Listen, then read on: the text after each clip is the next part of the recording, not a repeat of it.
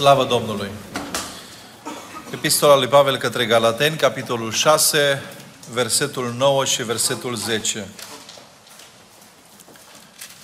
Să nu obosim în facerea binelui, căci la vremea potrivită vom secera, dacă nu vom cădea de oboseală.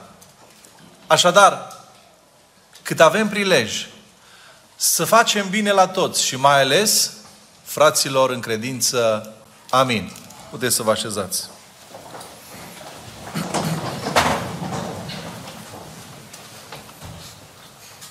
Credincioșii trebuie să facă bine tuturor, dar în mod special fraților de credință.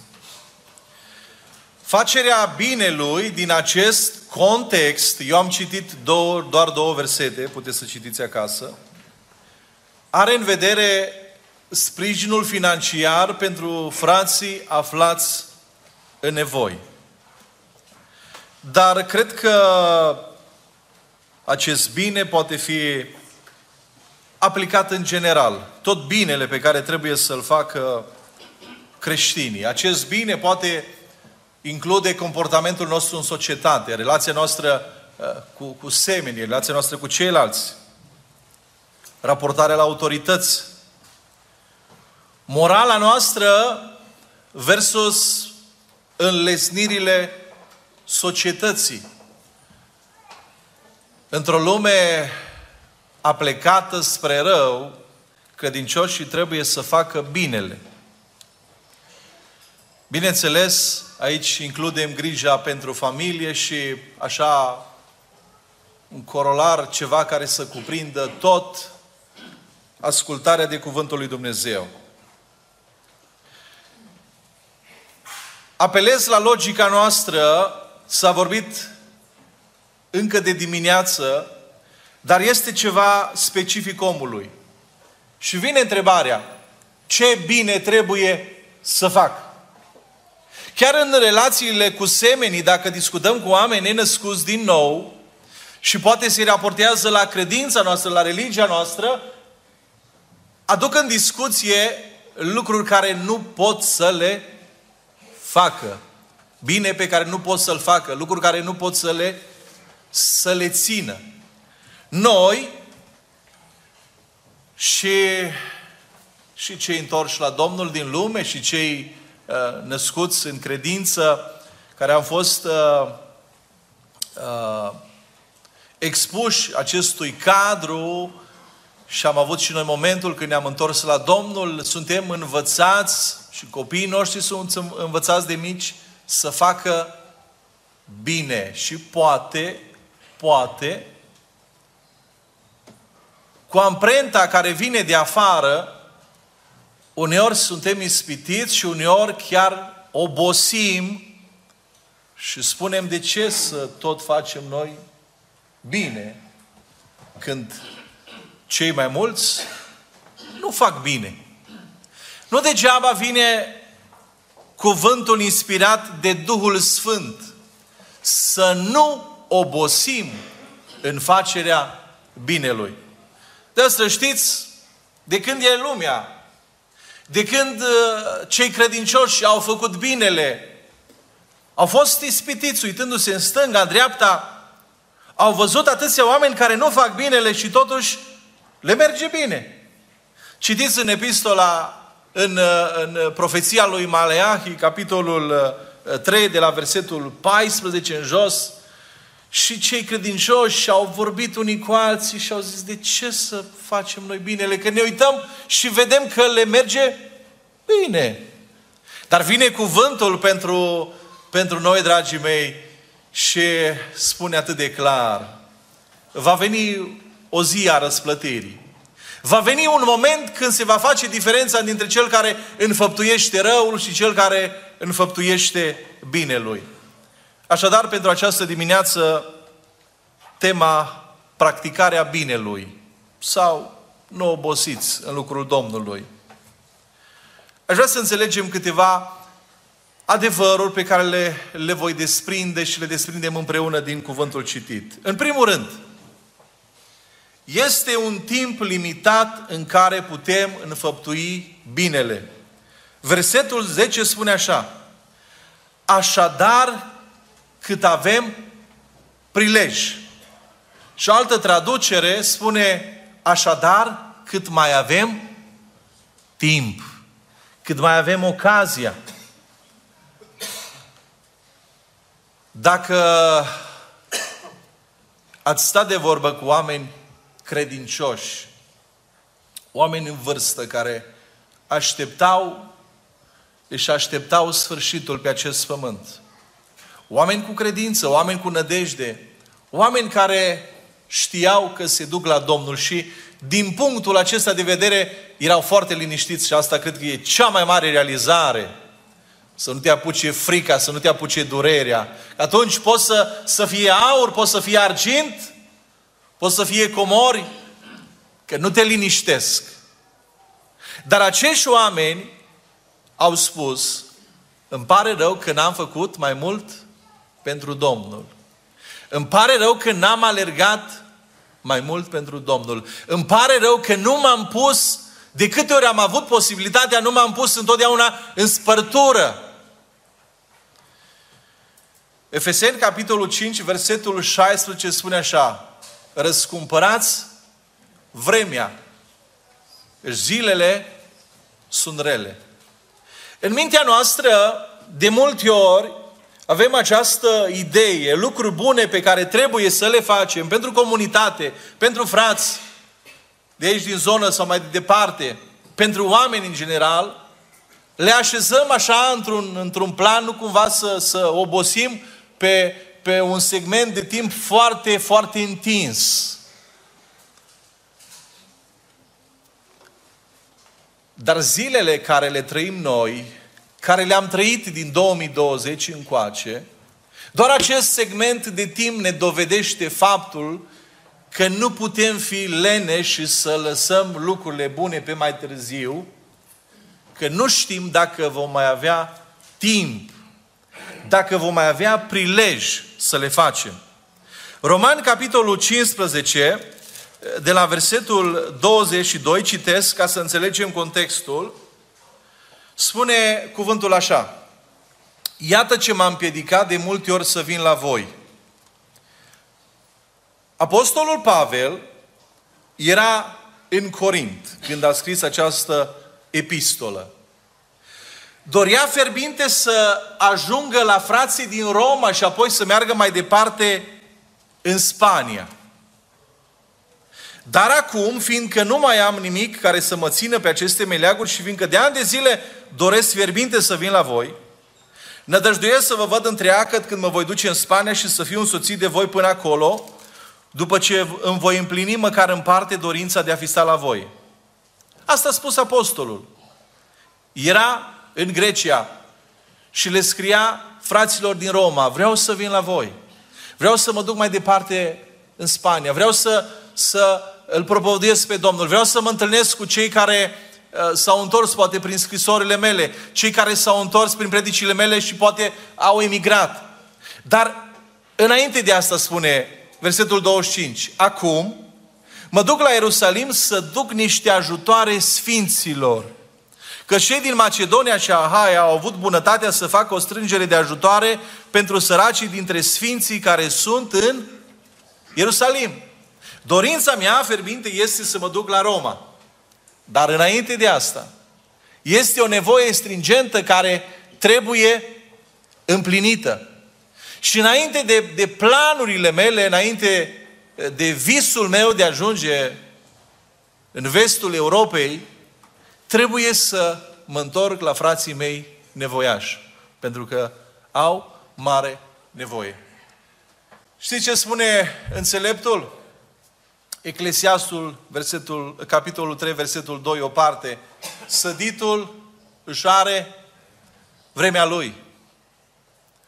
Nu poți oricând. Pentru că vine înțeleptul și spune: nu te amăgi, drag tânăr, frate și soră. Eclesiastul doisprezece unu: nu te amăgi spunând: Că mai târziu vei avea timp, acum trebuie să aduni pentru tine, acum trebuie să strângi și mai târziu lucrarea Domnului. Adu-ți aminte de făcătorul tău în zilele tinereții tale, până nu vin zilele cele rele și până nu se apropie anii. Vreau să fac. Ei, acum am timp. Ai timp. Energie mai ai? Putere mai ai? Doamne, dar știi că eu aș fi făcut, dar n-am înțeles exact prioritățile în viață. Acum să nu fiu înțeles greșit. Și frații în vârstă, după puterea lor, fiecare până la sfârșitul vieții, trebuie să înfăptească binele.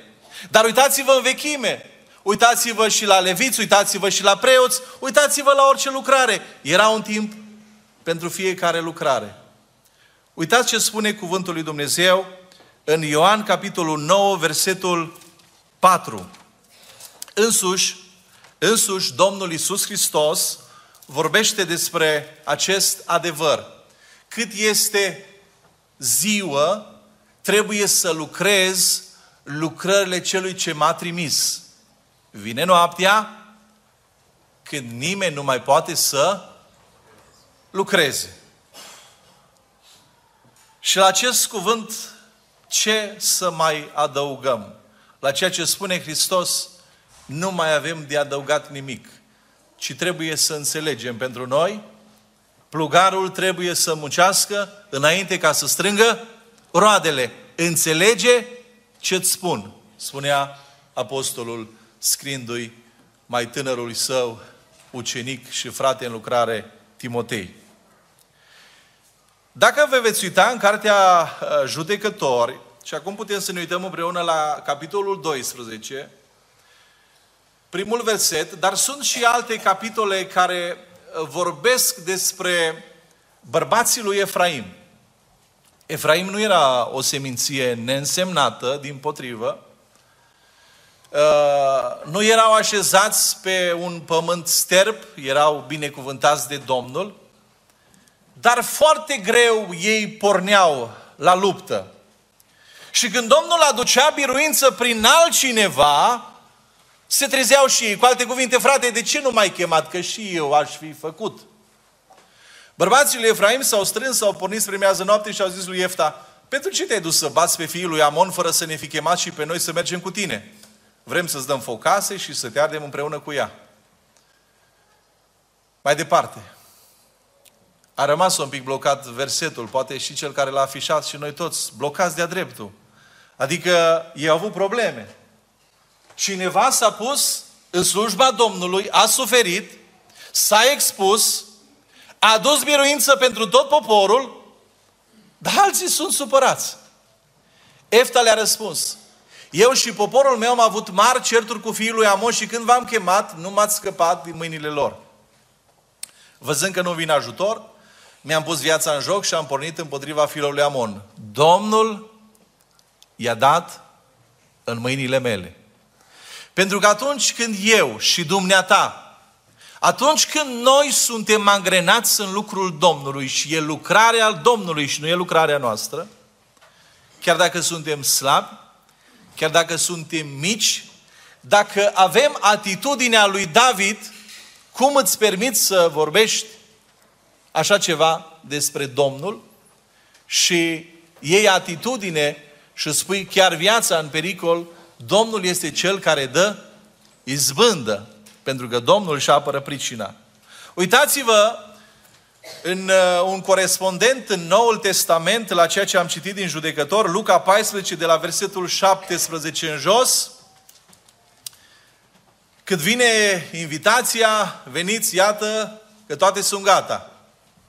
Mai departe. Și vin dezvinovățirile. Am cumpărat un ogor, trebuie să mă duc să-l văd. Mai departe. Am cumpărat cinci perechi de boi și mă duc să îi încerc. Și continuă, și continuă enumerarea. Practicarea binelui este un timp limitat în care putem înfăptui binele. Și Domnul să ne ajute pe fiecare dintre noi să înțelegem lucrul acesta. Al doilea gând. Pornind de la prima parte a versetului nouă.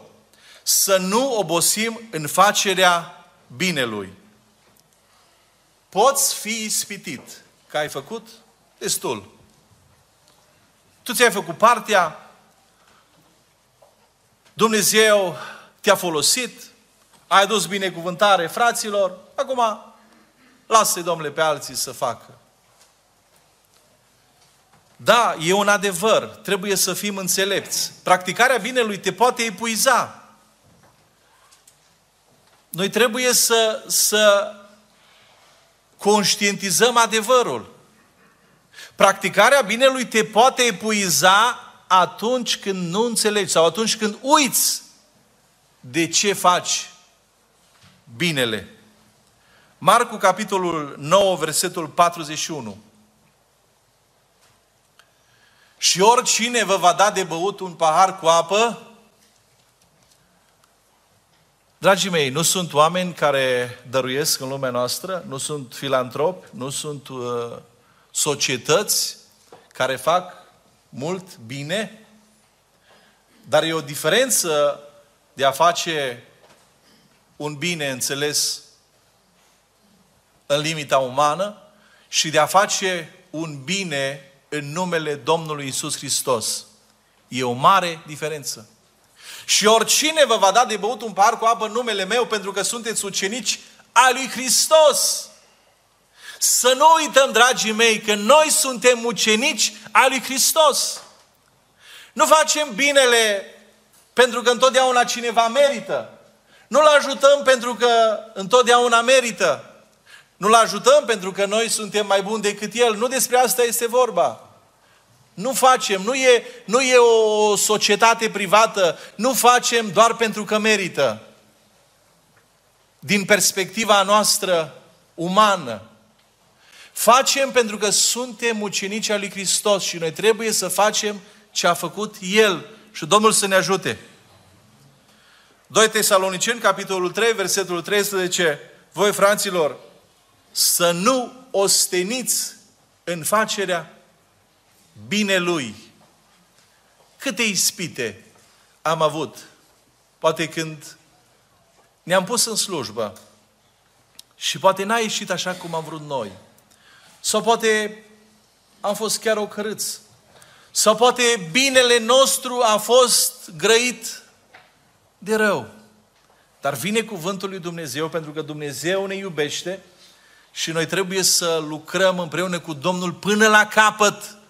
Voi, fraților, să nu osteniți în facerea binelui.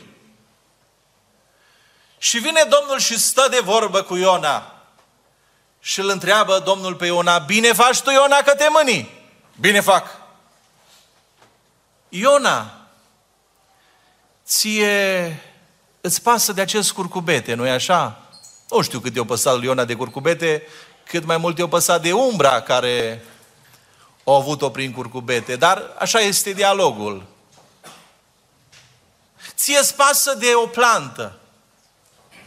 Mie să nu-mi pese de această cetate, mie să nu-mi pese de oamenii care mor nemântuiți. Dacă privesc așa lucrurile, nu voi cădea de oboseală. Dacă privesc lucrurile din perspectiva umană, de câte ori am fost bine intenționat, de câte ori nu am avut scopuri mărșave și m-am pus în slujba Domnului și am fost lovit, atunci, ca și marea majoritate, mă pun și eu pe bancă și stau liniștit și ne uităm la spectacol. Și mai ne supărăm când se uscă câte un curcubete. Dar Dumnezeu nu ne-a chemat la asta. Este lucrarea lui Dumnezeu și Dumnezeu ne îndeamnă și astăzi să fim harnici. Să nu obosim. Dacă vom înțelege că lucrarea este a Lui, atunci vom fi liniștiți. Că și Ilie, care a făcut lucruri spectaculoase prin puterea lui Dumnezeu, îl întreabă Domnul, ce faci tu aici? Ilie, ce faci? Ai terminat cu binele. Ai terminat cu facerea binelui, ai terminat cu predica, ai terminat cu evangelizarea, cu ajutorarea. Ai terminat să le spui fraților cât aveți de gând să șchiopătați cu amândouă picioarele. Ai terminat, Ilie? Da, Doamne, am terminat.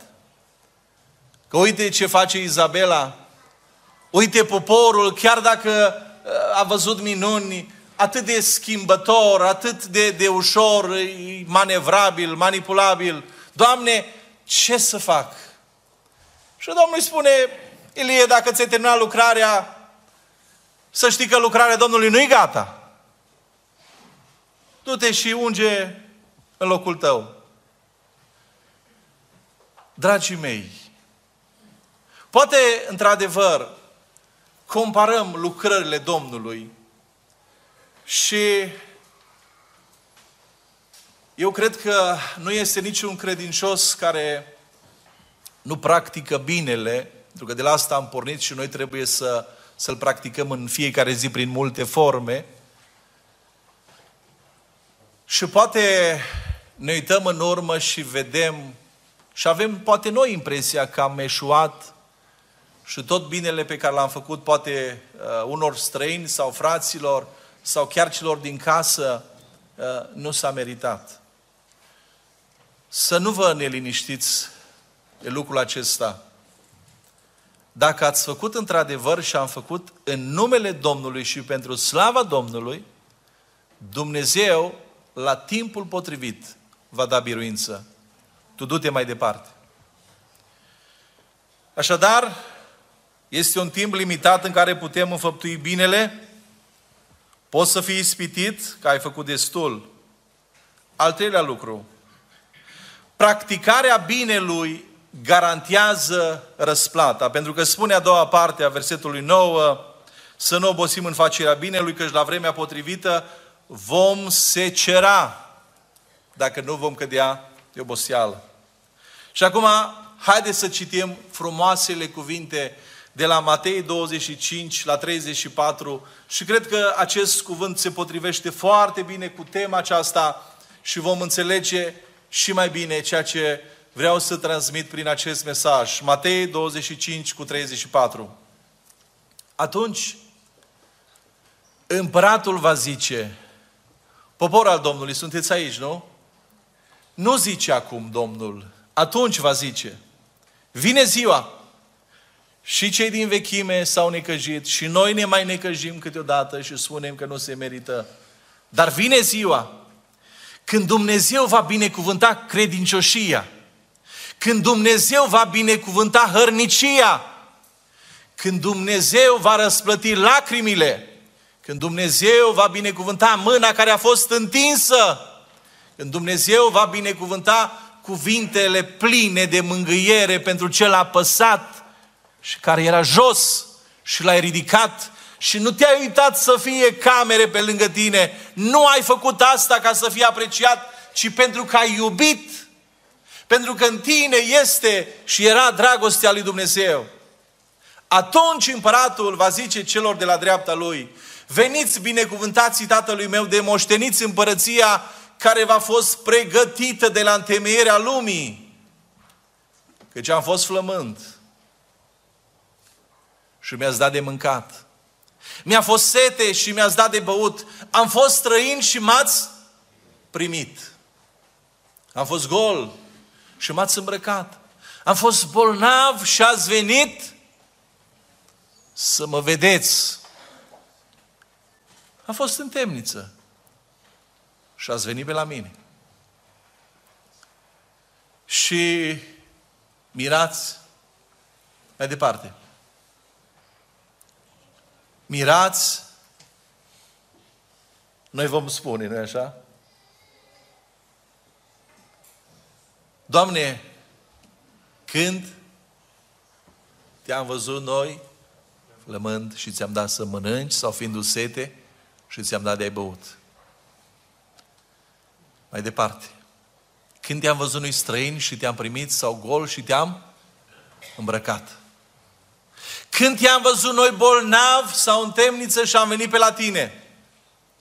Drept răspuns, împăratul le va zice, adevărat vă spun Ori de câte ori ați făcut aceste lucruri, unuia din acești foarte neînsemnați, care dacă ar intra, nu i-am pune locurile de frunte.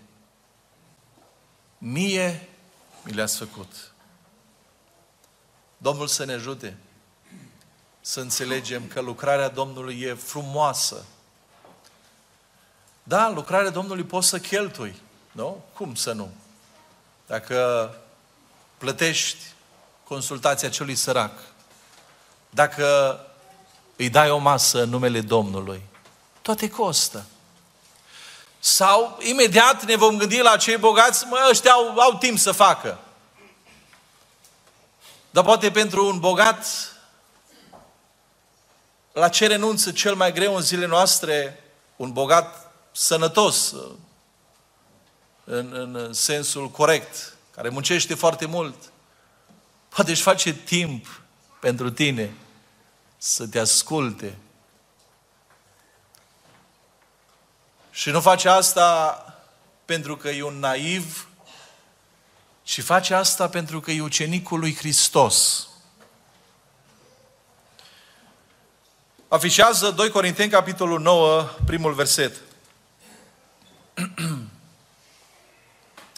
Este deprisos să vă mai scriu cu privire la strângere de ajutoare pentru sfinți. Cunosc în adevăr bunăvoința voastră cu care mă laud cu privire la voi, către macedoneni, și le spun că Ahaia este gata de acum un an și râvna voastră a îmbărbătat pe foarte mulți, pentru că văzând, vedeți, lucrul acesta este comunitar, nu găsesc un cuvânt mai potrivit, este contagios și poate și alții se îmbolnăvesc în ghilimele când văd hărnicia ta. Și spun, n-am lenevit destul. Dar vreau să vă citesc din capitolul opt. Să nu fim cumva greșit înțeleși. Primul verset. doi Corinteni opt. Fraților, voim să vă aducem la cunoștință harul pe care l-a dat Dumnezeu în bisericile Macedoniei. În mijlocul multelor necazuri prin care au trecut, bucuria lor peste măsură de mare și... Asta scrie. Cine dă?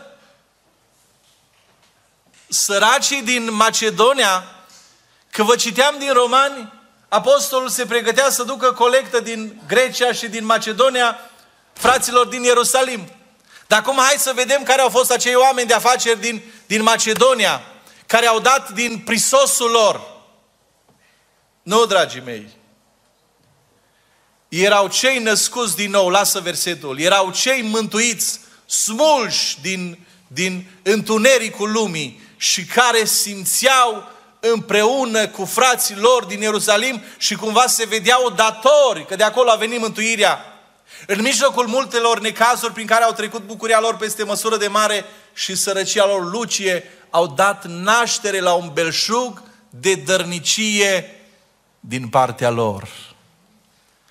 Pentru că practicarea binelui garantează răsplata. Apocalipsa douăzeci și doi cu doisprezece. Iată, eu vin curând și răsplata mea este cu mine ca să dau fiecăruia după după fapta lui. Ce spune apostolul? Căci toți trebuie să ne înfățișăm înaintea scaunului de domnia lui Hristos, pentru ca fiecare să-și primească răsplata după binele sau răul. doi Corinteni cinci cu zece. După binele sau răul după care l-au făcut când trăiau în trup. Hai să ne mai uităm și la Luca șase, treizeci și doi, în jos. Luca șase, treizeci și doi. Dacă iubiți pe cei ce vă iubesc, ce răsplată? Vedeți? Nu vorbesc așa pentru că uh, să ne încurajăm, să fie ceva motivațional din partea noastră. Nu. Dumnezeu a promis răsplată celor care practică binele. Dacă iubiți pe cei ce vă iubesc, ce răsplată vi se cuvine? Și păcătoși iubesc pe cei ce iubesc pe ei. Mai departe. Dacă faceți bine celor ce vă fac bine, ce răsplată vi se cuvine. Și păcătoșii fac așa. Versetul treizeci și cinci. Același capitol. Voi însă iubiți pe vrăjmașii voștri, faceți bine și dați cu împrumut fără să nădăjduiți ceva în schimb. Și răsplata voastră va fi mare și veți fi fiii celui preanalt, căci el este bun și cu cei nemulțumitori și cu cei răi. Și Dumnezeu te folosește pe tine și Dumnezeu vrea să mă folosească pe mine pentru cei din jur care nu-L cunosc pe Domnul. Am ajuns la ultimul gând. Există o ordine în care trebuie să înfăptuim binele. În adins am citit și versetul acesta și o să explic uh, mai târziu. Pentru că, ascultând un astfel de cuvânt, am spune, mă, da, așa a spus Domnul. Și păgânii se ajută între ei, prieten cu prieten, frate cu frate. Voi, credința voastră este mai mare. Trebuie să, să-i depășiți. Dar uneori ne ia valul. Uneori ne ia valul și fugim în Oltenia. Am dat un exemplu.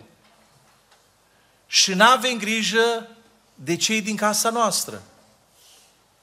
Noi trebuie să mergem, dragii mei, și să facem bine tuturor.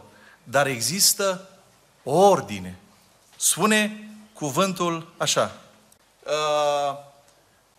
La cei care poate au impresia și suntem ispitiți, și eu sunt ispitit cu asta, și spun, Doamne, dacă aș fi în locul acela, aș face mai mult. Nu, Dumnezeu m-a așezat aici. Dumnezeu te-a așezat acolo unde ești și trebuie să fii credincios Domnului în acel lucru care poate îl vezi neînsemnat. Dar și pruncii noștri, ca să ajungă în clasa a opta, au terminat clasa a șaptea și după ce au încheiat mediile și totul a ieșit bine, au trecut mai departe. Dumnezeu îți dă și Dumnezeu îmi dă o, o lucrare mai mare, mai mare în mintea noastră, că lucrările Domnului toate sunt însemnate, slăvit să fie Domnul. Dar Domnul ne cheamă să fim înțelepți. Uitați ce spune întâi Timotei cinci cu opt. întâi Timotei cinci cu opt. Dacă nu poartă cineva grijă de ai lui și mai ales de cei din casa lui, s-a lepădat de credință și este mai rău decât un necredincios. Despre ce este vorba, dragii mei? Dumnezeu ne cheamă să fim binecuvântare pentru cei din casele noastre. Dumnezeu ne cheamă să fim binecuvântare pentru cei din biserică. Pentru că spunea Domnul Iisus Hristos, prin ce va cunoaște lumea că sunteți ucenicii mei? Prin faptul că aveți dragoste unii pentru alții. Și ce frumos e când frații au dragoste unii pentru alții. Și apoi... Și apoi să mergi mai departe la ceea ce spunea uh, și apostolul Petru, doi Petru unu de la cinci la opt, dar spun doar atât, când enumeră acele lucruri frumoase, spune cu dragostea de frați, iubirea de oameni, iubirea de toți oamenii. Nu există iubirea de oameni fără dragostea de frați. Dacă eu, ca și slujitor, și mă dau pe mine exemplu, alerg la alții, se ajut pe alții și în casă la mine am nevoie de ajutor. Cine să vină să-mi rezolve lucrurile? Să vină biserica? Să vină alții? Trebuie să slujesc în casa mea, trebuie să slujesc fraților și trebuie să slujesc afară. Și Domnul să ne ajute la fiecare să nu obosim. E adevărat că Dumnezeu ne-a dat daruri diferite și avem uneori viziuni diferite și harul Domnului. Că unul poate a primit din partea Domnului să fie, să fie bun, mai, mai bun într-o, într-o lucrare în ce privește biserica. Altul are o deschidere foarte mare să meargă pe stradă și să vorbească despre Hristos și să nu-i fie rușine. Altul poate se expune într-o țară și cu toate vaccinurile care le ia, se expune și el și trupul lui și poate să ia anumite boli.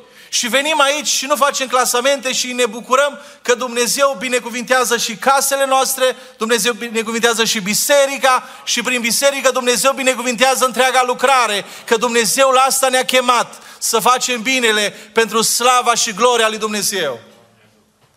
Închei cu întâi Corinteni, capitolul cincisprezece, versetul cincizeci și opt. De aceea, prea iubiții mei frați, fiți tari, neclintiți, sporiți totdeauna în, în lucrul Domnului. Domnul să ne ajute să fim harnici, să ne deschidă Domnul ochii și să vedem unde este o nevoie, să putem să o împlinim și când împlinim o nevoie să, să fim bucuroși înaintea Domnului și vom crește și noi. Dacă nu voi putea împlini eu ca și individ sau eu ca și familie acea nevoie, să mă mai unesc cu un frate, cu o soră, să, dacă nu vom putea nici noi să, să ne unim toată biserica și să facem acea lucrare, pentru că e lucrarea Domnului. Și să nu uitați că osteneala voastră, de multe ori suntem obosiți, așa-i? De foarte multe ori. Ce trăiește generația noastră fără să ne plângem și fără să ne socotim, dar cred că am mai spus, trăim o vreme mai ciudată ca pe vremea lui uh, Faraon. Când îi se iau bugetele și trebuie să facem targete mai mari, lor le-a fost cerut același număr de cărămizi. Noi trăim vremea când costurile se reduc mereu. Asta e generația mea. Și de multe ori suntem obosiți. Chiar și în biserică suntem obosiți. Dar să nu confundăm. Obosiți că am lucrat prea mult pentru noi sau de unde suntem obosiți? De aceea, preiubiții mei frați, fiți tari, neclintiți, sporiți totdeauna în lucrul Domnului, că știți că osteneala voastră în Domnul nu este zadarnică, amin. Puteți să vă ridicați. Hai să mai cântăm o cântare împreună cu grupul.